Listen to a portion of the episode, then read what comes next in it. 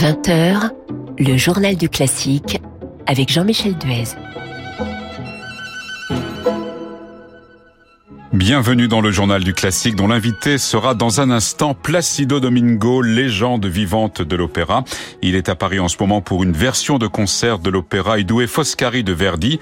Ce sera samedi à la salle Gaveau à 20h30. Il nous parlera entre autres de son rôle et de sa carrière tout à fait exceptionnelle.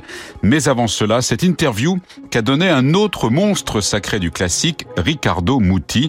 Interview au Financial Times dans laquelle Riccardo Muti parle des conséquences du Covid. Et en la matière, il n'est pas très optimiste. Le Covid a détérioré l'économie dans de nombreux pays. Il a également détruit la certitude de la spiritualité et ça a aussi détruit la confiance des gens, des uns envers les autres, affirme Riccardo Muti, qui se montre toutefois optimiste dans d'autres domaines. Il se dit confiant par exemple dans la prochaine génération de musiciens, de compositeurs et aussi de chefs. Et là, il souligne, pour s'en féliciter d'ailleurs, la part croissante des femmes. Elles commencent enfin à occuper une grande place dans le domaine de la direction d'orchestre. Riccardo Muti affirme même que dans les compétitions, elles sont souvent meilleures que les hommes. Elles ont plus de tempérament, plus de vitalité et plus de passion, conclut Riccardo Muti. Le chef Paul Daniel ne sollicitera pas le renouvellement de ses mandats à la tête de la Real Philharmonica de Galice, dont il est le directeur artistique et aussi le chef principal. Dans une lettre, Paul Daniel explique que cette décision a été très difficile à prendre, car sa relation avec l'orchestre a été, selon ses propres termes, longue et pleine de souvenirs inoubliables. Paul Daniel précise aussi que lorsqu'il a pris ses fonctions, il avait estimé qu'aucun administrateur ne devrait rester plus de dix ans. Son mandat arrive à échéance en décembre prochain, mais la collaboration entre Paul Daniel et le Real Philharmonica se poursuivra au-delà et d'ici là, il dirigera le 24 février prochain la septième de Malheur.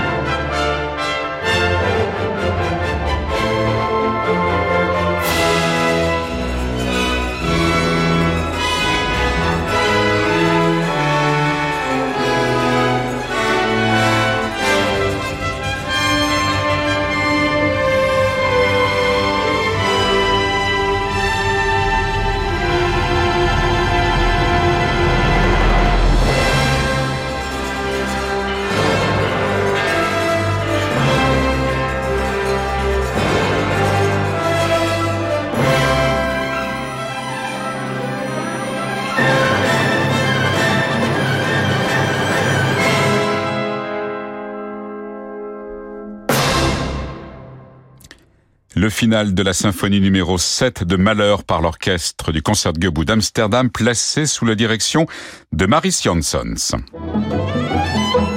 Le journal du classique avec Jean-Michel Duez.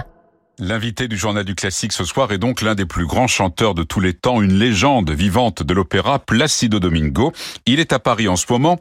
Il va chanter dans Idue Foscari de Verdi. Ce sera euh, samedi soir à la salle Gaveau dans une version de concert avec l'ensemble Appassionato dirigé par Mathieu Herzog. Placido Domingo interprétera le rôle du Doge de Venise, Francesco Foscari. C'est un rôle et un ouvrage qu'il a découvert finalement sur le tard, l'un des opéras qu'il n'a pas d'abord chanté comme ténor, comme il nous l'a expliqué hier au cours d'une interview réalisée pendant les répétitions à la salle Gaveau. Je vous propose d'écouter maintenant Placido Domingo. Mais tout d'abord, je veux dire que c'est un ouvrage que je découvris très tard. Dans ma carrière, comme ténor, je ne chantais pas la part. Simplement, je faisais un disque de tous les airs de ténor de Verdi. J'enregistrais les airs de ténor. Mais la part del baryton, c'est extraordinaire. C'est le sixième ouvrage lyrique de Verdi. 1844, Théâtre Argentina. Le succès de, de la première n'était pas le même d'Hernani, non. Hernani, c'est vraiment un ouvrage que je chantais comme ténor, je, je faisais mon, mon, début à la Scala. C'est un autre ouvrage incroyable. Mais Verdi croit dans cet ouvrage. Mais c'est un titre pas très exécuté. Verdi commençait à chercher la continuité dramaturgique et surtout utiliser des réminiscences thématiques pour augmenter le drame. Non? Et le drame humain de cet homme ouvre à une réflexion toujours actuelle. Aujourd'hui, comme à l'époque de Verdi, comme à celle de Foscari, et ça, c'est important, effectivement, le, fond d'un opéra. Vous y pensez quand vous interprétez un rôle? Ma, Le rôle du doge Francesco Foscari est très émouvant. Un homme déchiré entre son devoir politique avec un sensé inné de l'ordre et de la justice et son amour filial. C'est tremendo, c'est terrible. La, la, part de baryton, la tessiture, il semble un peu ténor. Il semble un peu ténor parce que la tessiture, même si ce n'est pas tellement aigu comme des autres opéras, comme Ballo, une masque et tout ça, mais la tessiture, il est toujours très, très haut. Comme je dis, j'ai trouvé la part très tard dans ma vie. Mais je sais que, par exemple, à la Scala, à la Scala, elle était un opéra très, très, très, très populaire. Parce qu'elle avait des magnifiques barytons comme Capuccilli, comme euh, Mediciali.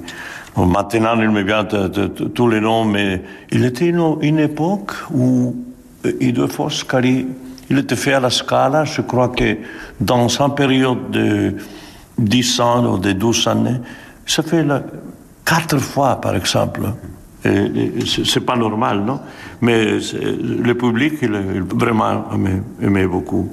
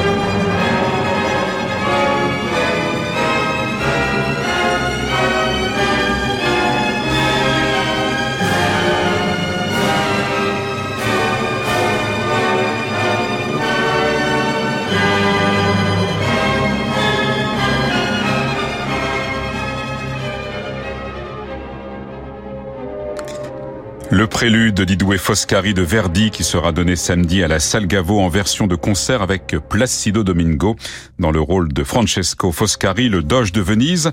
Placido Domingo, qui est ce soir l'invité du journal du classique, un entretien réalisé hier pendant les répétitions. Placido Domingo nous parle maintenant de cette version de concert sans mise en scène, sans costume, ce qui selon lui ne dessert pas l'ouvrage. Euh, de, de, Foscari est un opéra statique. La version concert peut en ce cas aider à pénétrer plus profondément le drame intérieur du, du Doge. Mais je dois dire que maintenant, après qu'on a passé tout ce temps de, la pandémie, et aussi pour mon âge, je lâche presque l'âge de, de le Doge. Il, était un peu plus vieux, mais, vraiment, il avait vécu, il était doge, il dit, sept lustres, 35 années, 35 années, c'est incroyable. Mais vraiment, j'adore la part. Alors justement, c'est un rôle que vous avez abordé pour la première fois il y a une, dizaine d'années, hein, je, je, crois. Est-ce qu'en dix ans, votre, regard sur le personnage et votre interprétation a évolué? J'ai adoré la musique et, et les personnages et, fait une nouvelle production à Los Angeles. Et cette production, on l'a portée à Valencia, on l'a portée à Londres, à Covent Garden, on l'a portée à Vienne, au théâtre Andervin. Et après, on a porté aussi à Madrid, en fond de concert. Je crois que c'est l'opéra verdien que j'ai chanté plus fois, peut-être avec Macbeth aussi, des rôles de baryton. Vous avez donné l'an dernier un récital dans cette salle Gaveau. Alors c'est une salle qui, a 900 places à, peu près. Il y a une proximité avec le, public. Euh, comment vous, percevez justement ce rapport avec le, le public dans cette salle Gaveau Vraiment, la salle c'est un bijou. C'est vraiment un bijou. Et pour une ville comme Paris, programmation très très riche, avec aussi beaucoup de noms internationaux. Il était une surprise pour moi. L'acoustique est étonnante et le contact avec le public complet. Peut-être un peu trop, un peu trop, parce que vous savez, vous savez, dans la première rang, vous voulez avoir toute la famille, parce que c'est pas le public, non? Mais c'est comme ça. Et, le concert de l'an passé a été fantastique. Vraiment, le public vraiment m'a donné une, une, émotion, une émotion énorme. Et spécialement aussi, il avait, il était long, longtemps que je le chantais à Paris. J'ai fait la Traviata peut-être 4 ou 5 années. Passé à Garnier avant et après même je chantais aussi l'inauguration de la Bastille parce qu'on a fait le, le concert euh, et après je faisais quand il était l'inauguration à la Bastille, on a fait aussi à Versailles, Andrea Chenier. Et il avait maintenant beaucoup, beaucoup de temps depuis que j'ai venu très souvent à Paris. Alors, euh, je suis très content et maintenant de me trouver encore ici, j'espère. J'adore euh, maintenant, pour moi, c'est très spécial de chanter les opéras en concert. Parce que aussi aujourd'hui, euh, quand, vous faites une production, il faut répéter au moins deux semaines, trois semaines, beaucoup, beaucoup de travail. Et alors, euh, je fais beaucoup maintenant euh, des concerts, et s'il y a des opéras en concert, encore plus, j'adore.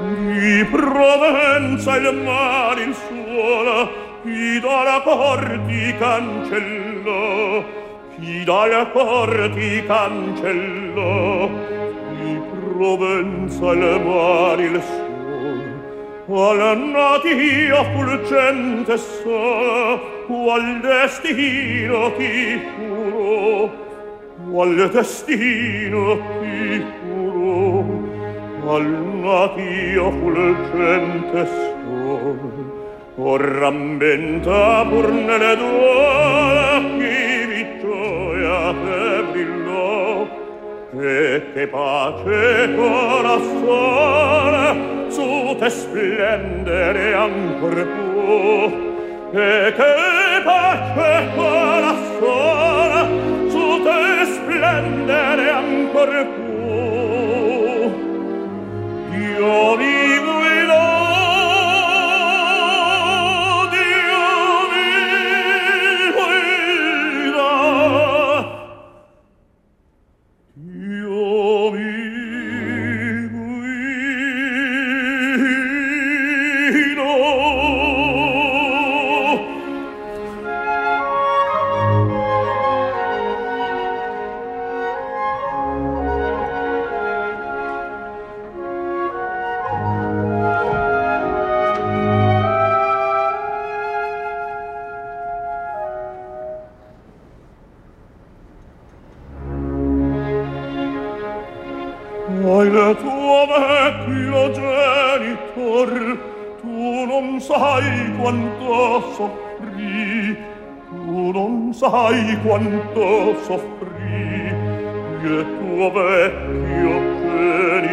allor te lontano di squallor il suo tetto si coprì il suo tetto si coprì di squallore di squallore ma se alla fin ti trovo ancora se in me speme non fallì se la voce dell'onore in te appieno n'ammuti ma se ora fin ti trovo ancora se in me speme non falli.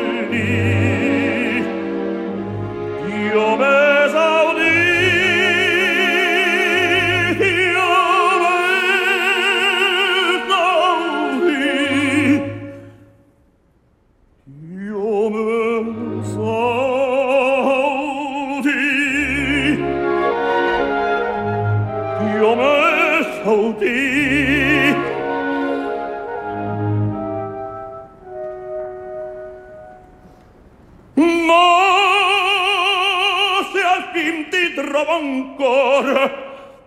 Ro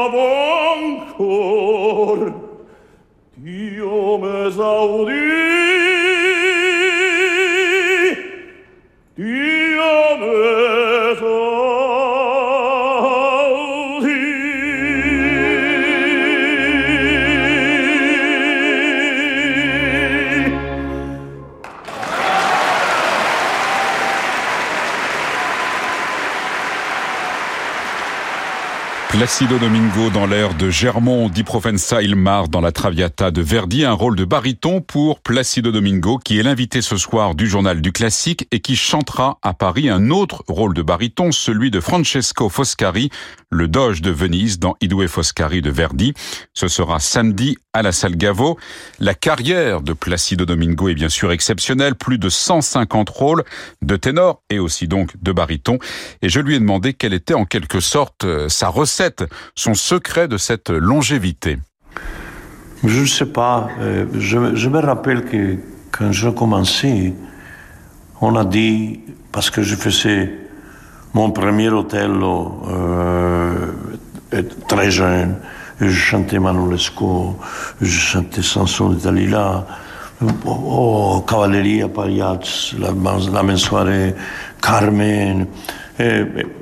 un répertoire extraordinaire, large aussi des, opéras français, parce que mon répertoire, c'est, je crois, c'est difficile de trouver quelqu'un qui a chanté tellement de répertoires français.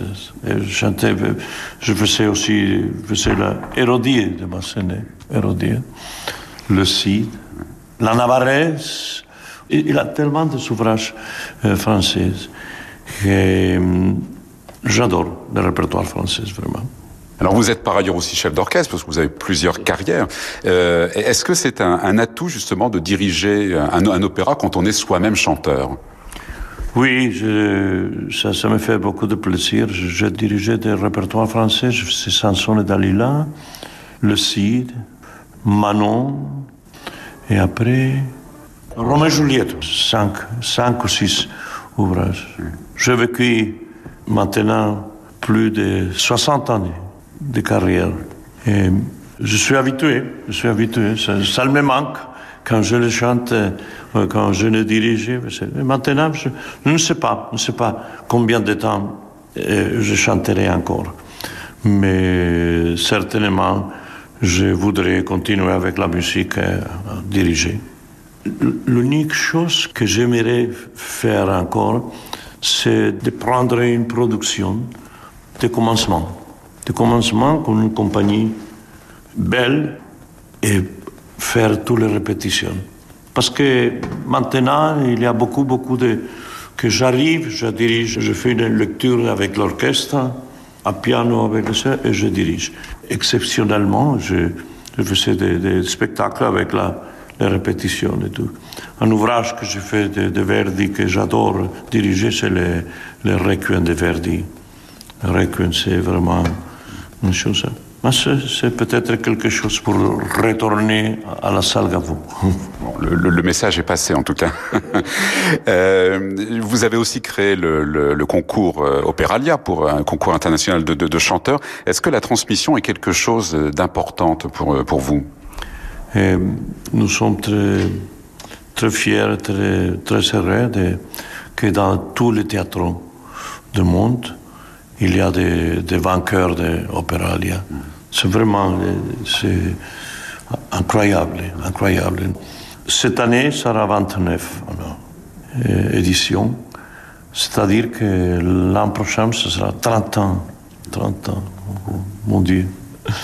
Le temps passe vite.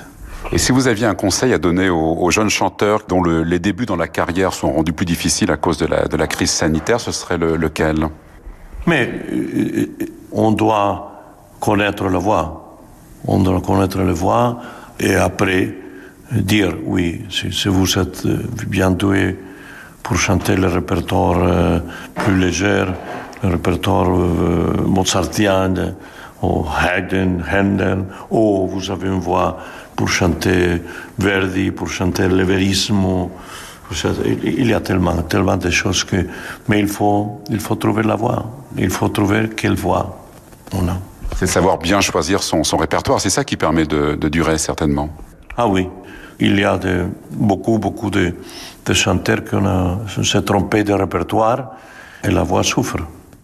Voilà pour cette interview de Placido Domingo qui était donc ce soir l'invité du journal du classique. Placido Domingo qui chantera dans Idou et Foscari de Verdi samedi soir à la salle Gaveau. Et pour terminer, nous allons écouter Placido Domingo, cette fois dans un rôle de ténor qu'il a souvent chanté d'ailleurs, le rôle de Mario Cavaradossi dans Tosca de Puccini.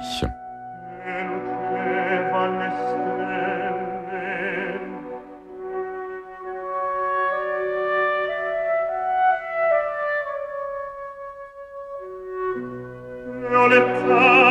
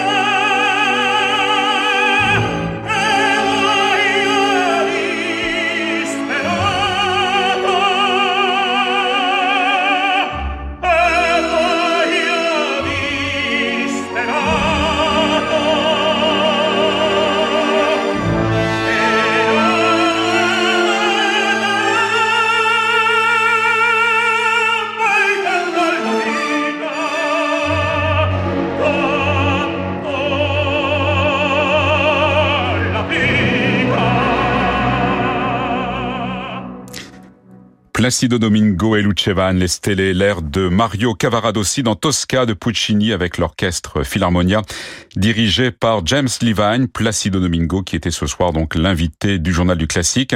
Il sera samedi soir après-demain, le 12 février, à la salle Gaveau, dans Idue Foscari de Verdi, le rôle de Francesco Foscari avec la soprano Anna Pirozzi et le ténor Arturo Chacon Cruz et l'ensemble Appassionato dirigé par Mathieu Herzog.